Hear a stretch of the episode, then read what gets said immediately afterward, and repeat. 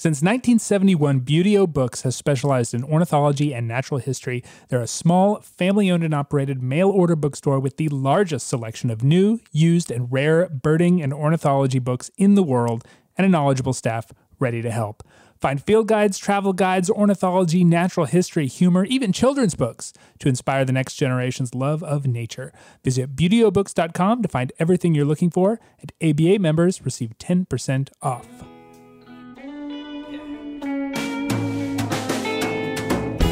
Hello and welcome to the American Birding Podcast from the American Birding Association. I am your host, Nate Swick. It is the end of March, the month that, as everyone knows, comes in like a limpkin and out like a lammergeier.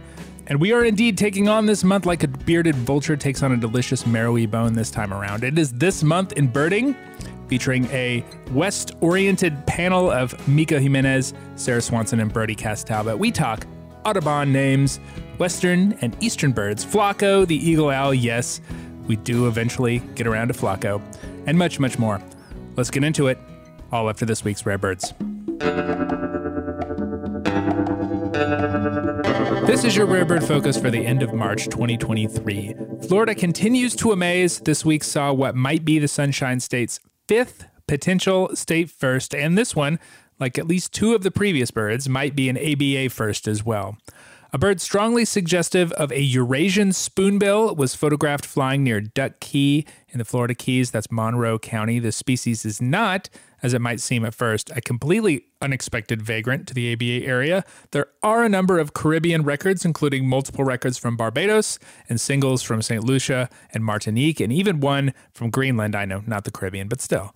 The species is a ready vagrant in the Old World and has been predicted to show up on continental North America for some time, though I suppose the Florida Keys are still not, strictly speaking, continental.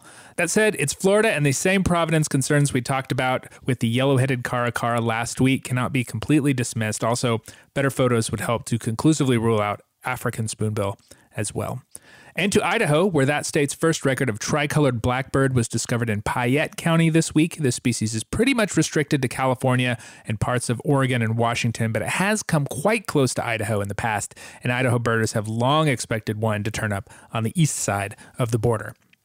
Those are the recent highlights, but for the full list, check out the ABA Rare Bird Alert on Fridays at aba.org slash RBA. You can also follow along with all the rare bird news in our ABA Rare Bird Alert group on Facebook and on ABA Community. Spring is in the air, at least theoretically, across much of the ABA area. It is the last Thursday in March, and that means this month in birding, our monthly panel discussion, which, like clockwork, brings you the spiciest birding takes arriving at your doorstep like Purple Martins on the Gulf Coast. What a panel we have this month. West Coast birders, take note. Let's uh, introduce you in alphabetical order. He's an aero ecologist at Colorado State University and, according to Connecticut Audubon, young, gifted, and wild about birds. Welcome back to Mikko Jimenez. Hi, Mikko. Hey, Nate. Thanks for having me. So much to talk about this month. It is. It is a busy month. Uh, and next, she is the author of the practical, pocket sized, and beginner friendly best little book of birds, The Oregon Coast. And uh, also from, as I just found out, like literally 10 minutes ago, from the soon to be rechristened Portland Audubon. More on that later. It is Sarah Swanson. Hello, Sarah. Hi, Nate. It's so nice to be back. Absolutely. And also from the Pacific Coast in one of those random scheduling coincidences, probably no more than five miles from Sarah. Out there. Also, also from Portland Audubon or knee Portland Audubon, however you wanted to say that now. It's Brodie Cass Talbott. Welcome back, Brodie. Nate, I'm loving this left coast bias. Yeah, absolutely. It's about time. It's about time, honestly. Um, welcome to you all. Uh, I have a I have a theory about birding in March. Um, I think it is easily the most drama filled month of the birding calendar, uh, largely because winter is stubbornly hanging on uh, in a lot of the continent, and people are sick and tired of it. And also, we are all sitting around waiting for the birds to return slowly, slowly, slowly. We're still, honestly, six weeks away from the really, really good stuff. Um, so everyone is a little anxious. Everyone is a little on edge. Month March always seems to be a very dramatic month, and uh, this this month, March 2023, is no different. The big news, I suppose. Let's just, just jump right into it was the news that Audubon, National Audubon Society, the largest bird conservation organization on the continent, uh, has decided to retain their name, Audubon, we are in a period where we're sort of reevaluating a lot of the people we name things for uh, birds, organizations, colleges, uh, anything that's named after a person. Uh, we're sort of reevaluating what we think about that. And Audubon has decided to retain the name of Audubon. Um, it's a, it was a controversial decision in some circles. We have talked a lot about bird names and names in general here um, on this podcast. It's been sort of a recurring theme. And I'm curious to hear what you all think about this non change, the decision made here by the, the board of Audubon.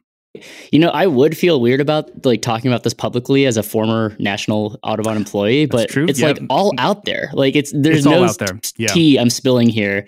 Like for years now, it's been documented how leadership uh, communication, I guess, has been really deteriorating with staff and even externally.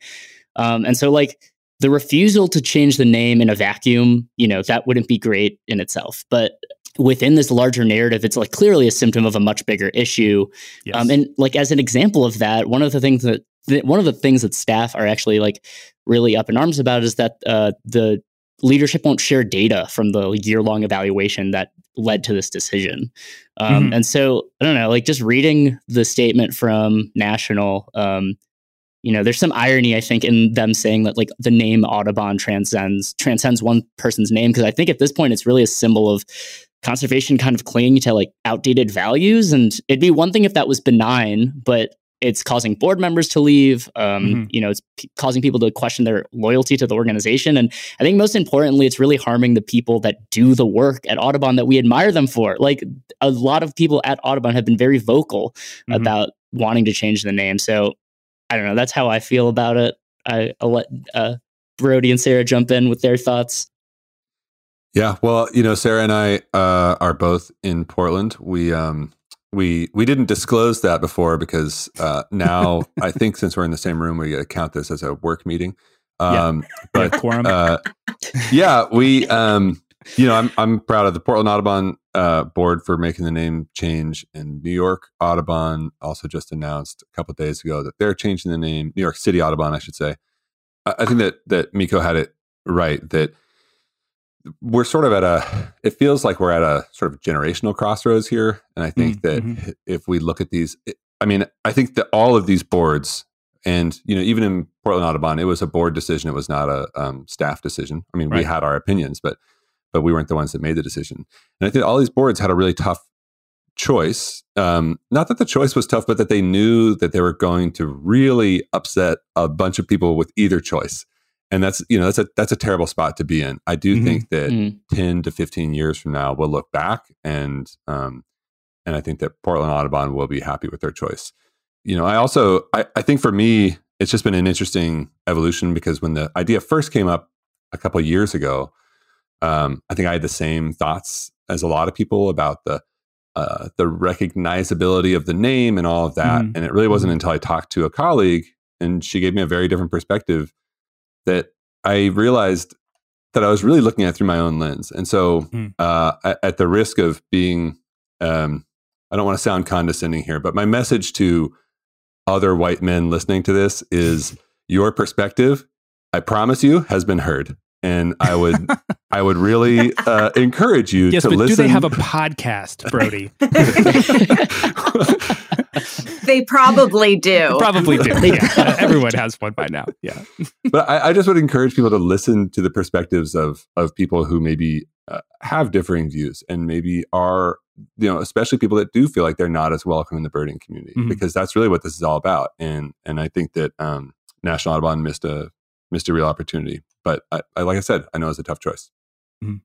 Yeah, I I agree with with Brodie and and Mikko completely. I mean, I was uh, disappointed and maybe a little more surprised than other people were with uh, National's decision. I mean, if you read the material that they have on their own website about Audubon himself and uh, what he did and what he believed and the implications of that for the name of a society where you're trying to bring as many people as possible into conservation efforts.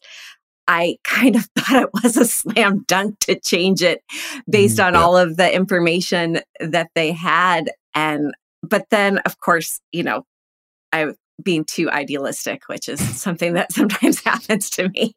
and of course, it's a nationwide organization. And, you know, Portland Audubon was able to make this decision knowing that they would get some pushback, but also Right. that they're in Portland and in Oregon, um, Mhm. and that the majority of the feedback would probably be positive, which I think it has been. But National uh, had to reckon with a much larger audience, and I hmm Yeah. I'm still disappointed. I mean, there's there's just so much wrong uh, with having this particular person's name and any white person's name, white old white guy. You know, that's that's something we should be moving away with with birds and with with organizations. And it's just if we want conservation to be relevant, if we want National Audubon to be relevant, it it needs to acknowledge the way that things are changing. Yeah. And, you know, they can try again later. This isn't Yeah. necessarily That's fair. The final decision. Yeah, and I, I should clarify also that this is uh, you know these are just my opinions, not the opinions of the American Birding Association. Though I do have this uh, platform as as a staff member of the American Birding Association, and they're not the uh, not the opinions of the people anyone in the ABA as well. You know, when the organization was founded over hundred years ago, you know, we had not had any sort of that reevaluation of who these people were and what they were, and he was just the guy that wrote a book that everyone knew. And had we had, if we were able to make that decision again with the with hindsight, I, I have to think that the people who who even named the organization probably would not have, have done so. They probably would have named it after Alexander Wilson, which is another issue, but a slightly better uh, historical ornithological figure. Right. Um, Yep. And I, I agree. I agree with all of you that the issue here is essentially comes down to the lack of trust between the leadership of Audubon and the rank and file staff members who are actually doing the work that we admire Audubon for, as you said, Mikko. And hmm I think that there is a way that you possibly could have kept the name if that is really important to the organization if they feel that for branding or marketing or or equity purposes that that is an important well, equity in terms of like building value over time not in terms of uh, equity social justice equity but i think you can maybe make that argument but it has to be done a lot more with a lot more consideration than it has been done um, it, it has felt like this this decision was made like with absolutely zero input, though they claim that there is some input. And if you're going to keep the name and you're going to you know make that a priority, then you're going to have to walk the walk. Uh, you're going to have to invest in ways that are you know meaningful to the communities you are trying to to reach. We've seen Audubon have a lot of issues with that over the last couple of years, um, uh, very public issues, and um, it doesn't look like they're they're willing to completely go all the way in um, to what it would what they would need to do. I think to to keep the name as it is. I don't know. We'll see. As you say, 10, 15 years down the line, this may look like a bad decision, and they may end up may end up changing it. I don't think this conversation is going away, um, though they may want this to be the final word on it. It's it's going to be a thing that people are going to be talking about for a long time if we want conservation to be a a thing that we we care about and we grow the community of advocates for it. Agreed. Yeah, we're gonna jump into a kind of dense, um, sciency topic here. That's why I gave it to you.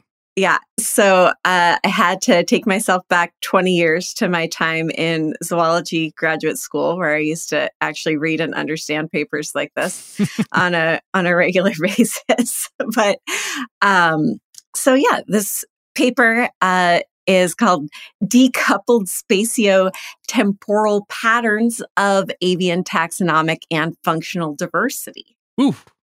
And Wow. I can see why Nate sent us the Science Daily version of this Yeah, because, woo, it is a doozy. So um, they looked at 600 uh, North American bird species.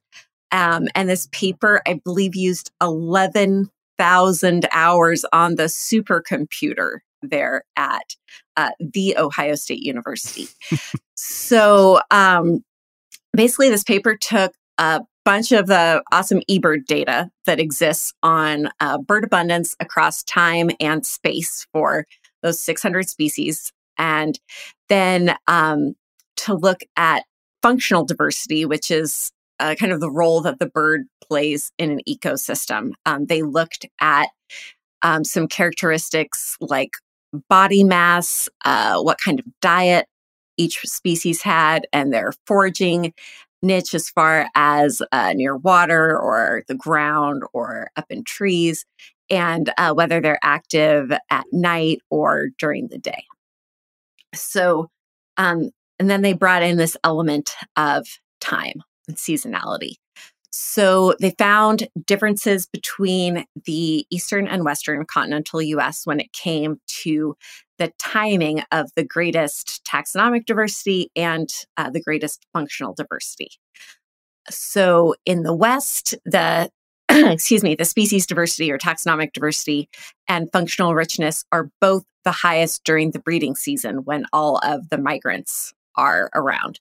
But they found the opposite in the east where the functional diversity is actually lowest when the species richness is high in the breeding season.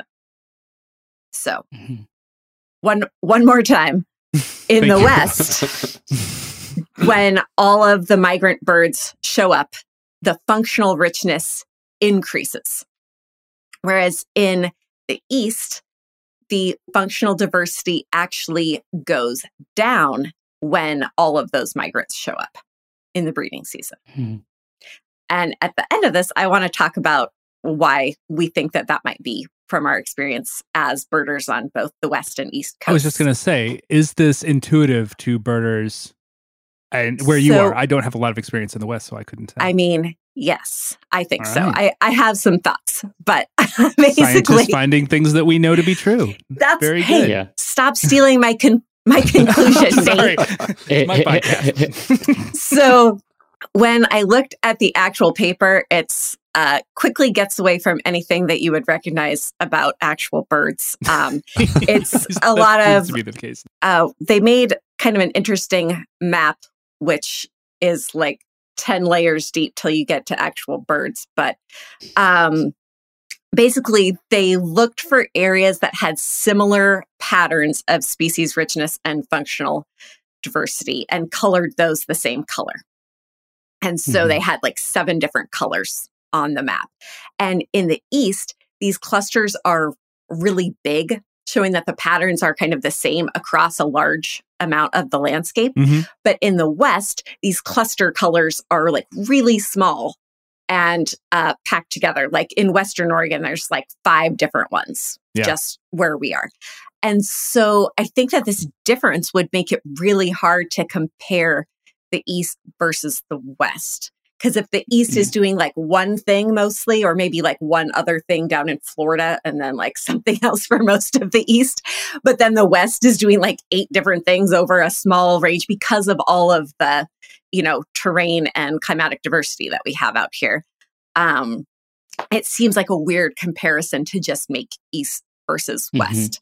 Yeah. But um, basically, their conclusion is that, um, hey, time is really important to consider when you're doing biodiversity analysis. So they, I, I think that they used big data to confirm what birders and ornithologists already knew, which is that the bird communities and the eastern in the, in the eastern and western U.S. have really different seasonal dynamics due to the differences in climate mm-hmm. and geology, and then the resulting ecosystems that exist there. But I think that this paper is actually aimed more at scientists that are studying biodiversity using these big data methods and just kind of reinforcing that idea that seasonality is a really important aspect of biodiversity and that you can't really separate those things. But I want to hear what you guys think about uh, why the functional diversity of Eastern bird communities gets lower when all of the migrants show up? Is it because you guys have like 40 kinds of warblers that all do the Could same be. thing? Yeah. I don't know. Pretty much. I mean, we, we do a lot of birds that do the same thing and are found in the same place. And also, you know, as you say, the, the broad swaths of, of habitat that are more or less contiguous or mm-hmm. very, very similar, uh, or at least the, the differences are extremely subtle, um, is, is very much a characteristic of birding in the East. Like, um, I I I could bird here in my backyard, and I could go 500 miles away up into um, Ohio, and I would see, I'd say 85 to 90% of the species list that I would get would be almost identical. Wow. And that's and that's not the case in the West at all. No, I went to Bend for the weekend, which is like, I don't know, 120, 150 miles away, and Mm-hmm. saw a ton of birds that I would never see in Portland. Yeah. Mhm. Yeah. Yeah, I, that's what I found confusing about this uh, paper was the idea. I mean, so I was looking at eco-region maps, which I find Mhm. fascinating. Yeah. And you know, the two states with the highest eco-region diversity are. Anyone want to guess? It's probably California. Yeah, California and Alaska, Yeah. and then Oregon and Washington. You know, round out probably the top six or seven. I and the believe that. lowest ecoregion diversity is in the east. And so I was confused as to why in the breeding season there would be more functional diversity in the east. Uh, to me, that was a little bit counter. No, it's the opposite. Sorry, in yeah, in the winter there would be more because you know I grew up in West Virginia and like it's just for as far as you can drive in the winter, it's just leafless, deciduous trees. I mean, I guess if you get up in the mountains, you get some conifers, but um, that was surprising to me. But then I hearkened back to birding, you know, in the sagebrush steppe on the east side of the mountains in Oregon in the winter. And you can drive for 50 miles and you will see two ravens, and that is it. So I don't know. Maybe that's what's going on. Yeah. I mean, that was kind of my first reaction. Like, I moved from the East Coast like over just over a year ago, and so I was trying to like rationalize this in my head. And at first, it, it was very counterintuitive. Um, I think reading some of the discussion from this paper was helpful in like, like uh, they, they make the point that essentially there's like more specialization in the West, or like Yeah. there's a lot more like s- Mhm. you know habitat specialists, which uh, like, is Mhm. kind of what we've already been get- getting at. And they use hummingbirds as an example, right? Like the ruby throated hummingbird being occurring like across the east as like one of the more generalist species, and then we have all these like diversity of hummingbirds in the west. So like when I started thinking about that, that kind of rings true. And then also, I don't know if this is true across the whole west, but like at least here in Colorado, it just feels like we have less resident species like generally i don't like i guess that's a very quantifiable thing but um it feels Hmm. that way It- like it it you know as a birder it feels that way coming from the east coast Say in the East we have um, more species, but they're all the same species. And in the West Yeah. you have, you know, lots of different habitats with lots of different species, but you might not have as many of those species. Hmm. So it makes sense. Yeah. Maybe like taking over the the whole of the continent or of a very large area, you know, the number of species might be somewhat similar, but um, they're going to be in like really tight little partitions in the west because of the altitude and the elevation, and that's not the. I mean, there's a little bit of case in the in the southern Appalachians where I live. sure I mean, I can see it. I mean, there are birds that are up above 5,000 feet and there are birds that are down below 1,500 feet and they do not interact. But Yeah. that's a very crude way of looking at it compared to, you know, out in the West when you've got so much, so much gradient. Yeah, so maybe it is driven by those larger climatic gradients in the West, um, and Mhm. just the w- m- most of which are filled by migrant birds because a lot of that area is uh, not fun in the winter. Yeah. Um, and so, Yeah, exactly. so then, yeah, when you get a bunch of specialized birds that show up for the breeding season, then that would drive the functional diversity. Yeah, exactly. Yeah, that makes sense. Okay, we solved it. Yeah. Good job, yeah, everybody. Way, way to go. We, way to we go, brought, everybody. we brought some natural history into this paper. I, t- I thought h- hard about how to frame this, um, and I wanted to start broad. Um, Illinois was once home to about 22 million acres of tall grass prairie, and today that's less than we're down to less than 3,000 acres. Um, and one of those patches was Bell Bowl Prairie, um, or I guess is Bell Bowl Prairie. Um, and even among those rare patches of remnant prairie, uh, Bell Bowl was really special. So it was a dry gravel prairie with really, I guess, particular and like unique soil composition, and that was the product of like literally thousands of years of uh, glacial topographic and climatic processes.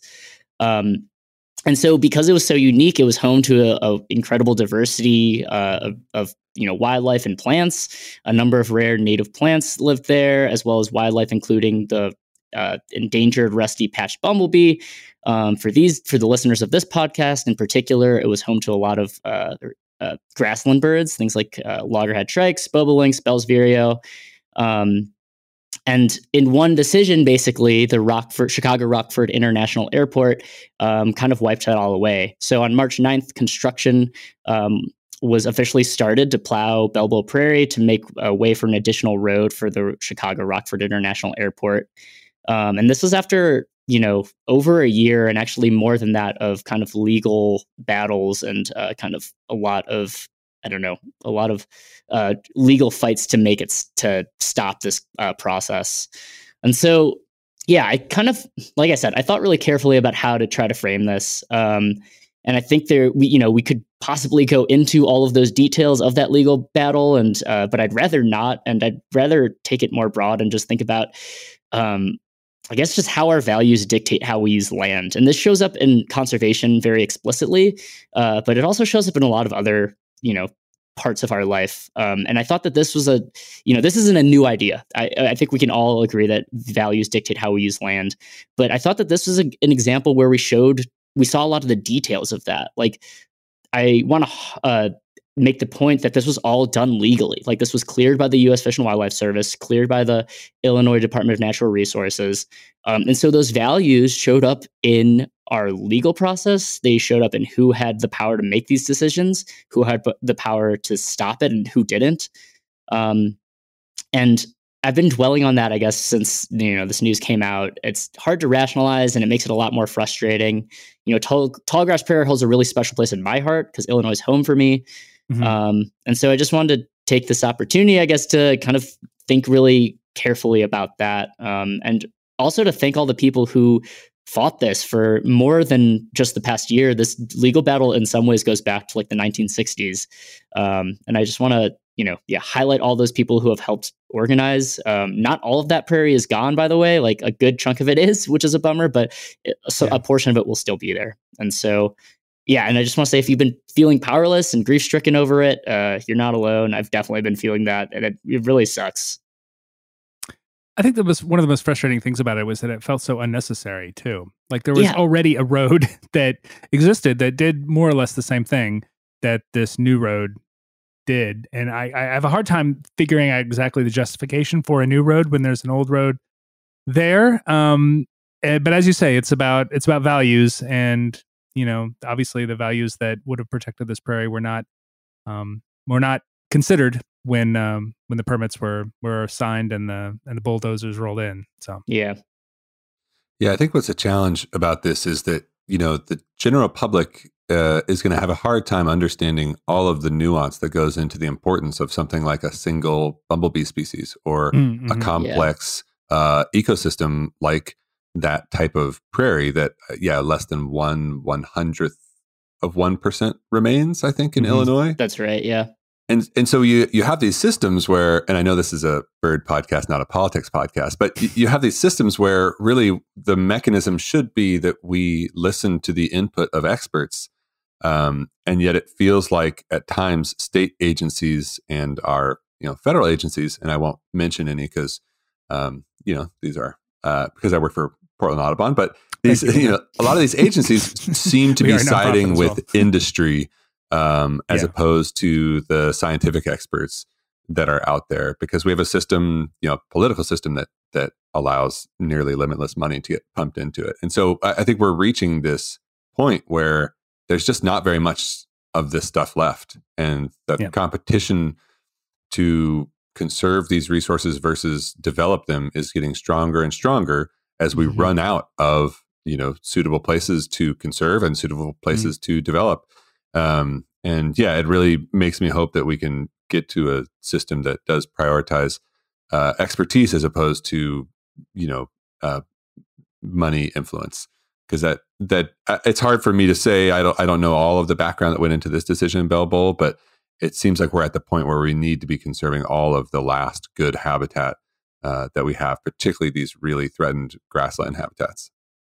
Yeah, yeah, it's almost like a shifting baseline thing where we mm. can't just look out there and see all the stuff that's missing. And yep. so it's hard to really wrap our heads around how much has been lost and how important these tiny remaining pieces are. I mean, we have the same issue with old growth forest here in Oregon, where the mm-hmm. former expanse of it was just unimaginably large. And now we're down to these little pieces that still, as Brodie said, face pressure.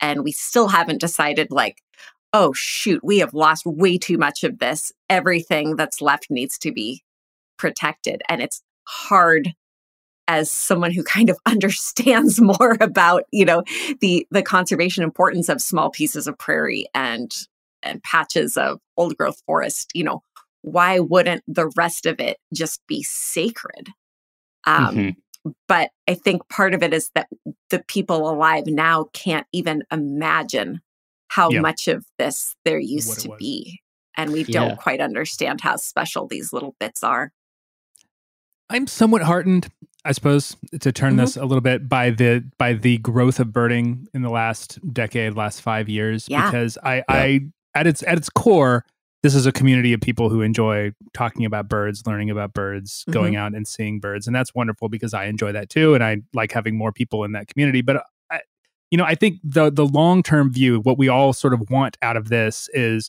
more advocates, more people that can stand up and say, you know, this isn't right. We're not going to allow this. And hopefully, you know, maybe you get people who find their way into nature study or birding, uh, who are in these positions to actually make outsized influence on these decisions. What could you have done if you had had uh, a birder or a naturalist in that mm-hmm. position to say. "Hey, hey, hold up, let's take a closer look at this stuff," instead of just you know rubber stamping it all the way through. Um, it it's a long it's a long journey to get the people we need.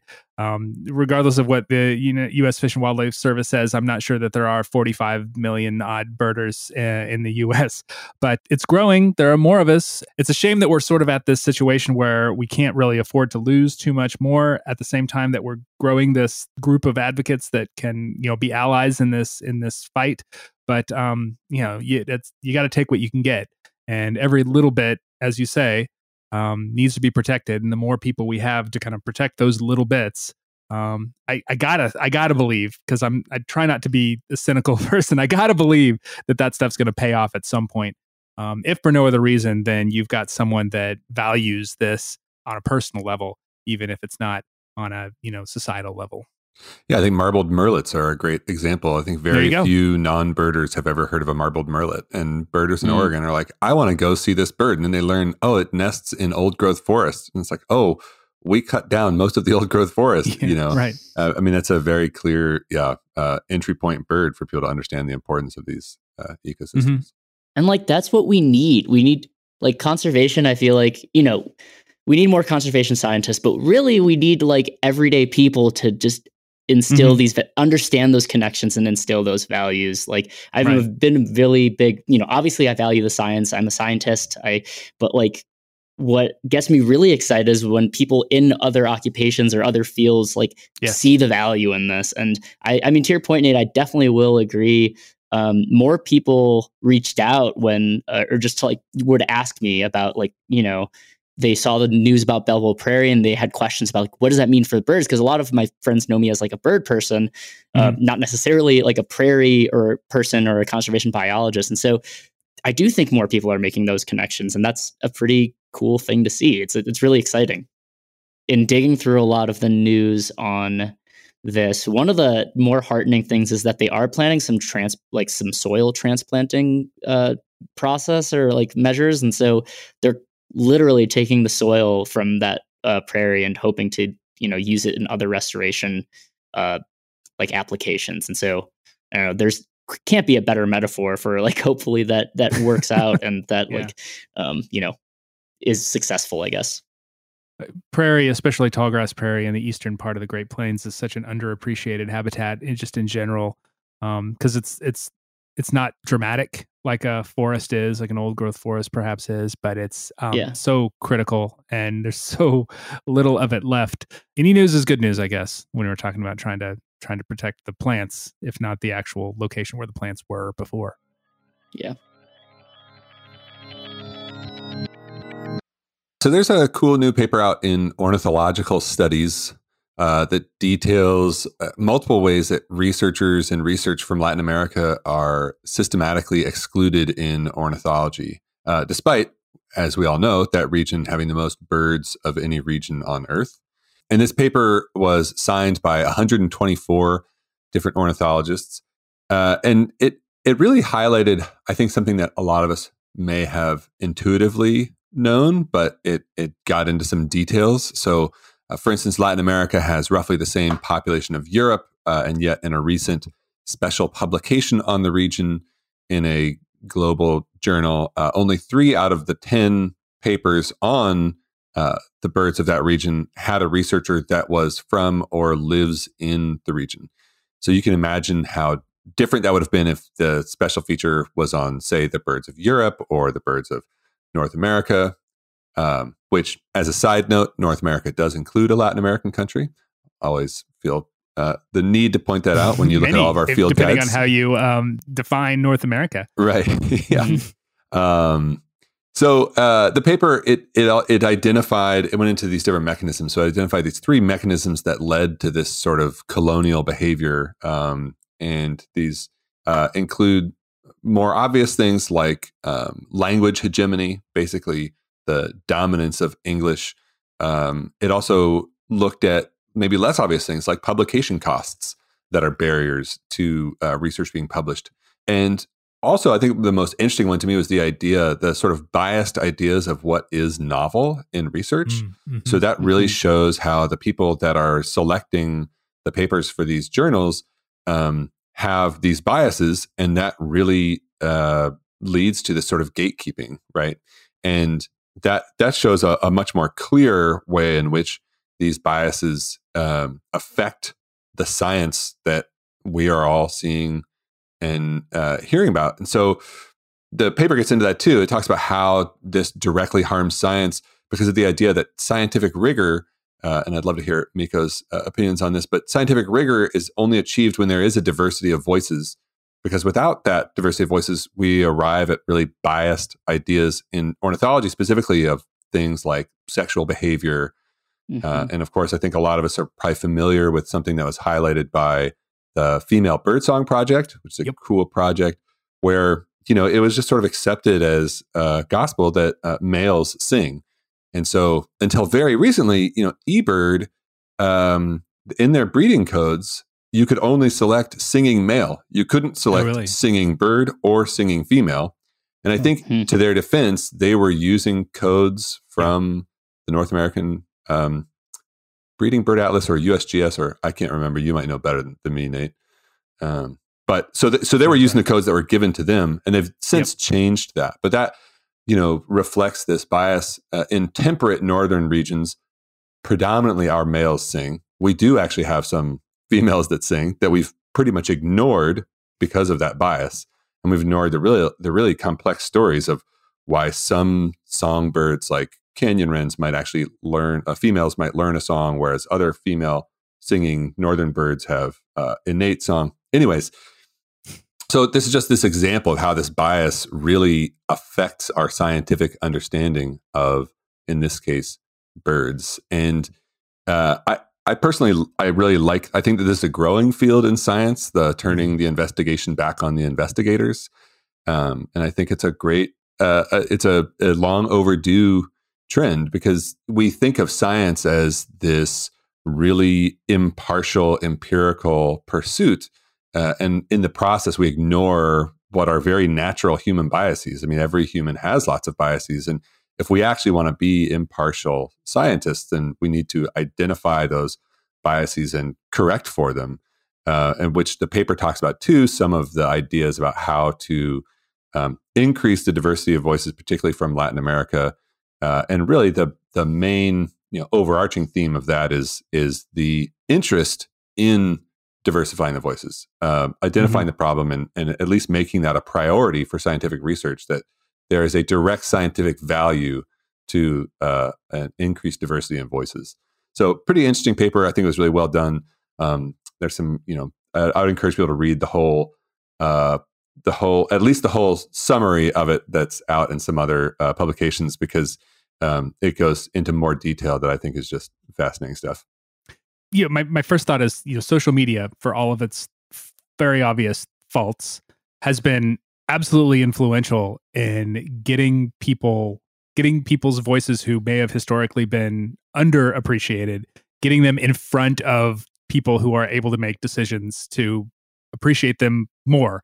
And that I don't mean to sound so paternalistic on that, but um, it encourages collaboration in ways that were not possible before because of either um, active bias or inactive bias. And it's been so fascinating to watch birders from Latin America and ornithologists from Latin America like basically just come into their own uh, in the last decade, last 15 years as, you know, basically saying like, look, we've been doing this stuff for forever. Let's collaborate and get this stuff out there. As you say, there's there's a lot of birds down there. There's a lot of knowledge down there that needs to be appreciated no, I, I, it's just nice to see people, you know, take their space. I guess um, when the space is there to be taken.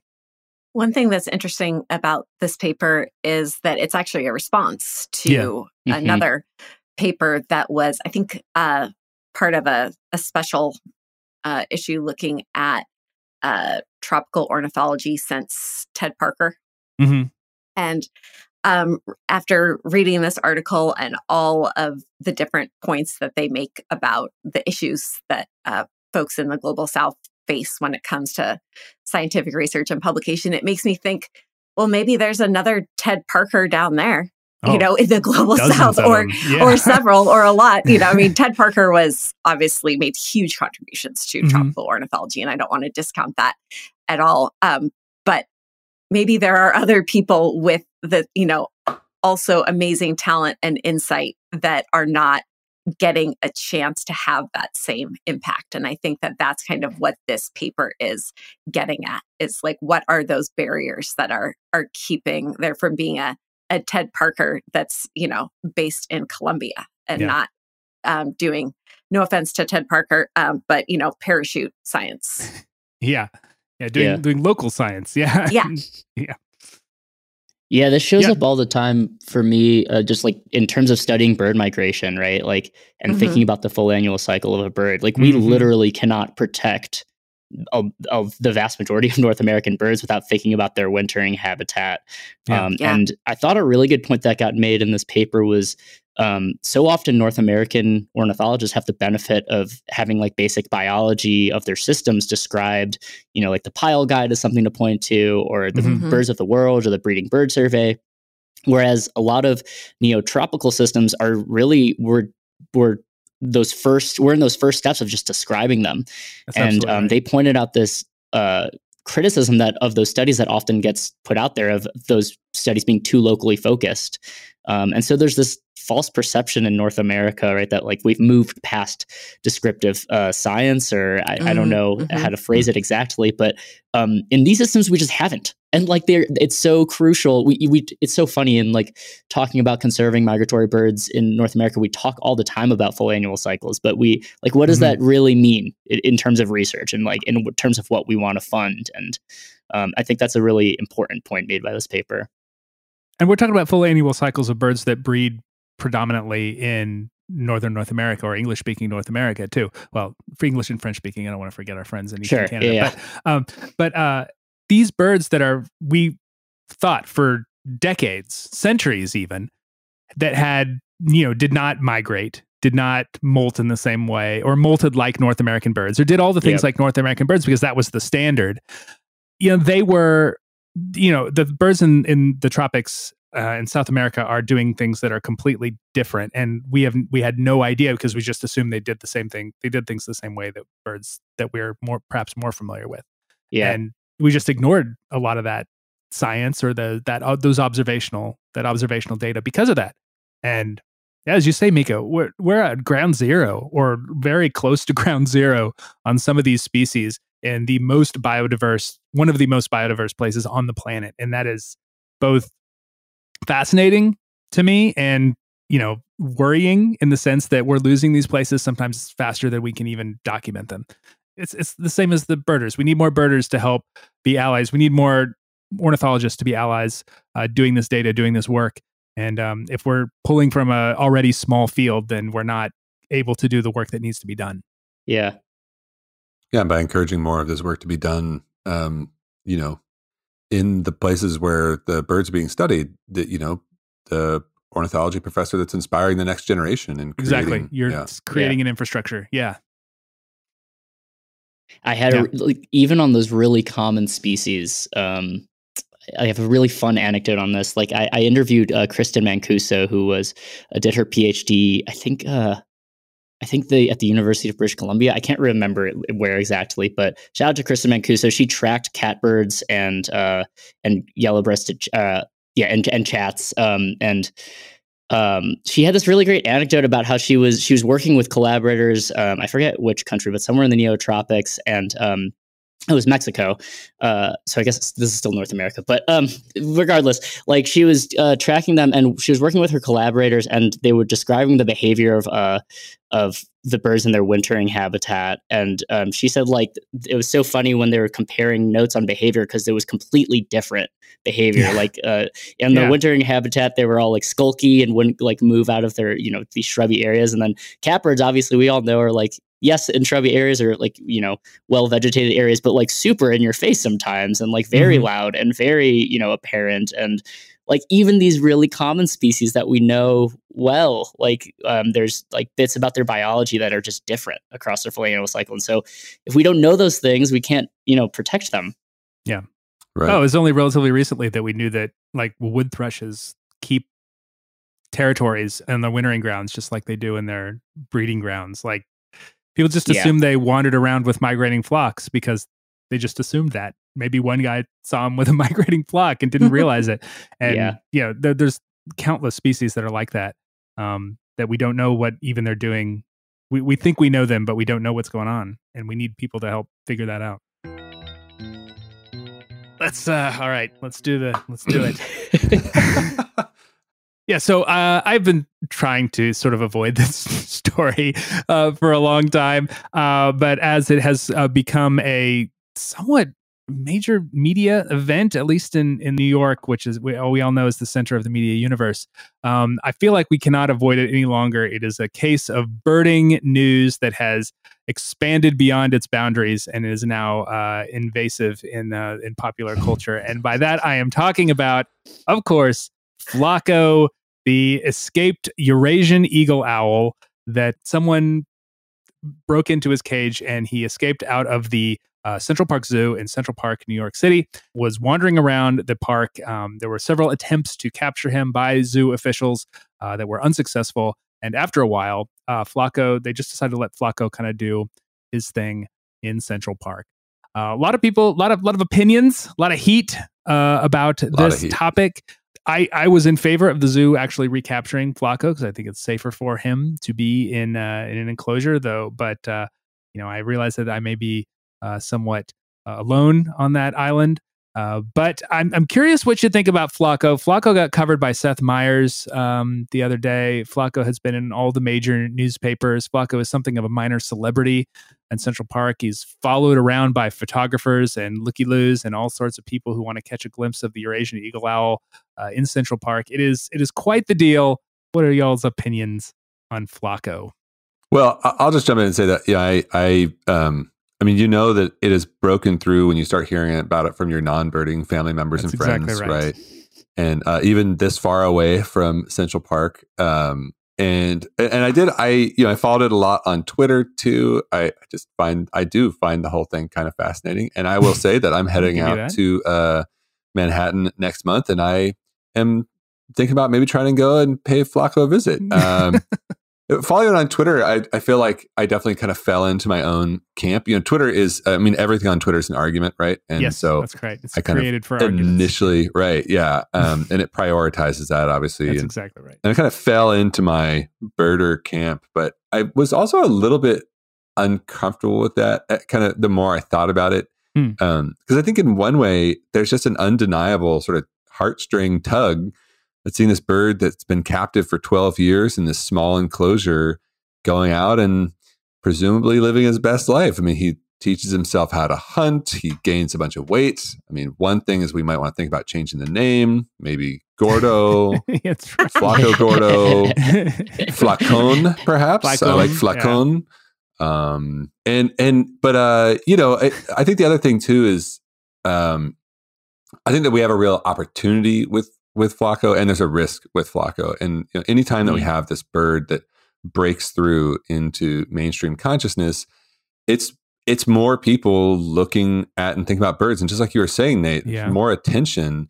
And so you have these people that maybe haven't really thought about birds before and are really interested in Flaco. And I think the risk is that if you know we come to these people saying, you know, we're birders and we want people to to care about birds, but not like that, uh, you know, you're, you're doing it yeah, wrong. You're, you're, Then- you're then these melting my cold people- heart, well, I mean, Yeah. these people are not going to want to be birders, right? They're not going to say, That's well, that's a group of people That's I want to join, right?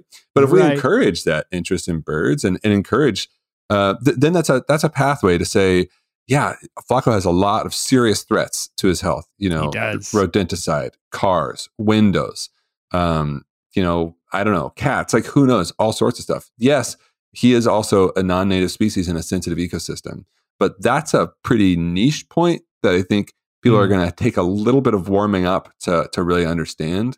And I think that you know the opportunity here for us is to is to is to seize on that interest in birds and say, yeah, look at all the other owls of Central Park. Like, why are owls maybe somewhat underrepresented in Central Park? Mhm. you know, and it's because of Mm. all these threats. And um, so, you know, I teach classes about owls, and and I intend to kind of talk about Flaco, and and I think that that's my my take on it is it is it it's an opportunity, and and I, I hope that we don't squander it by pointing out the accurate observation that Flaco should not be in that park and is not necessarily safe uh, in that park. It's interesting you mentioned cats, Brodie, because I was it reminded me of a uh, similar situation about uh, three, four years ago, uh, where a Eurasian eagle owl at the Minneapolis Zoo escaped and was seen flying around the park where the Minneapolis Zoo is, and there was actually a photograph of the Eurasian eagle owl. I forget its name.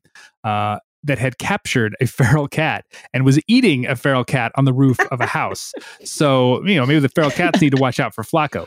Well, that's true. Yeah, I know. I mean, you know, Eurasian eagle owls are huge. They're uh, massive owls.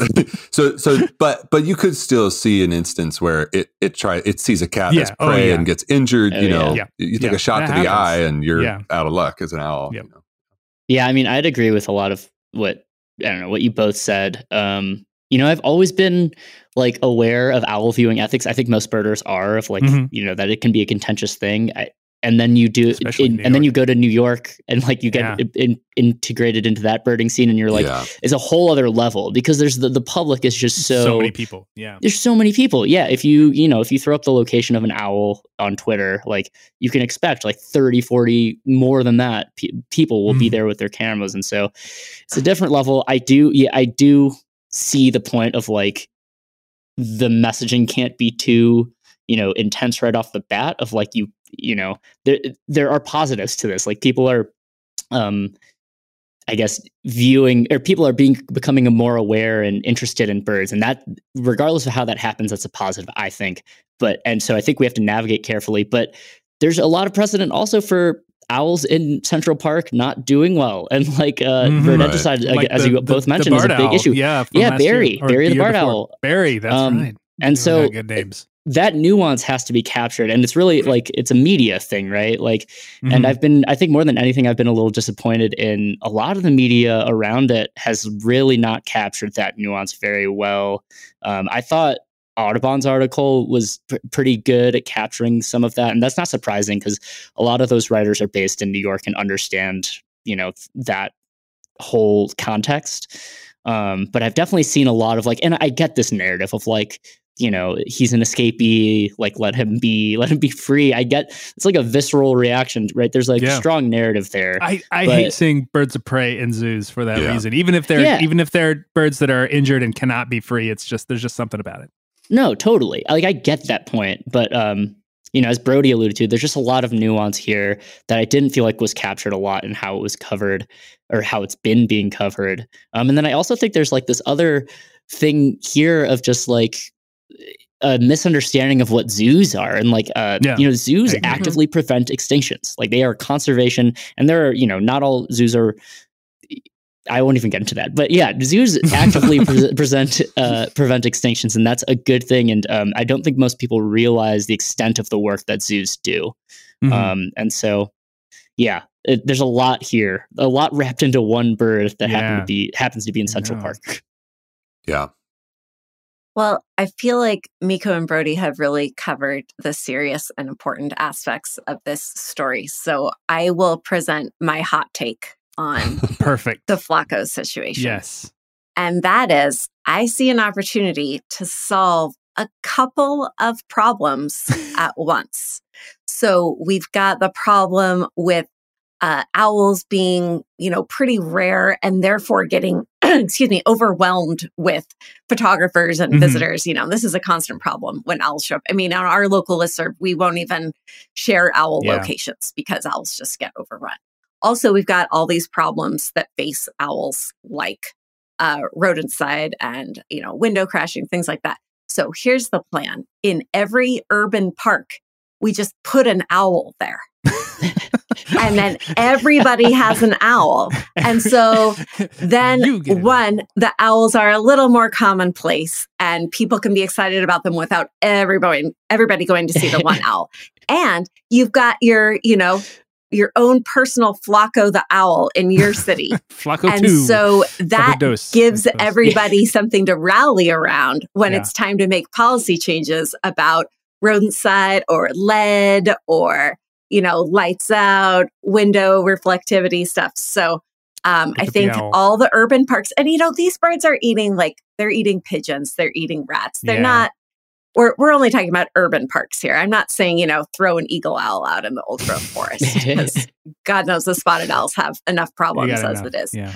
but you know just in in every urban park you get an owl it's if you fun could get for the, the, whole owls to agree with that, I to, agree with that, I think you'd, you'd be pretty good. Um, we probably have barred owls in every urban park oh i'm in the talking about southeast. big Yeah, not visible enough. You need a owls big owl. Okay, Nate, all right. like e- maybe it's Eurasian eagle owl, owls snowy owl, Blakiston's fish owl, maybe. P- Pell's fishing owl. Yeah, something Yeah, something large. Rose I eagle owl.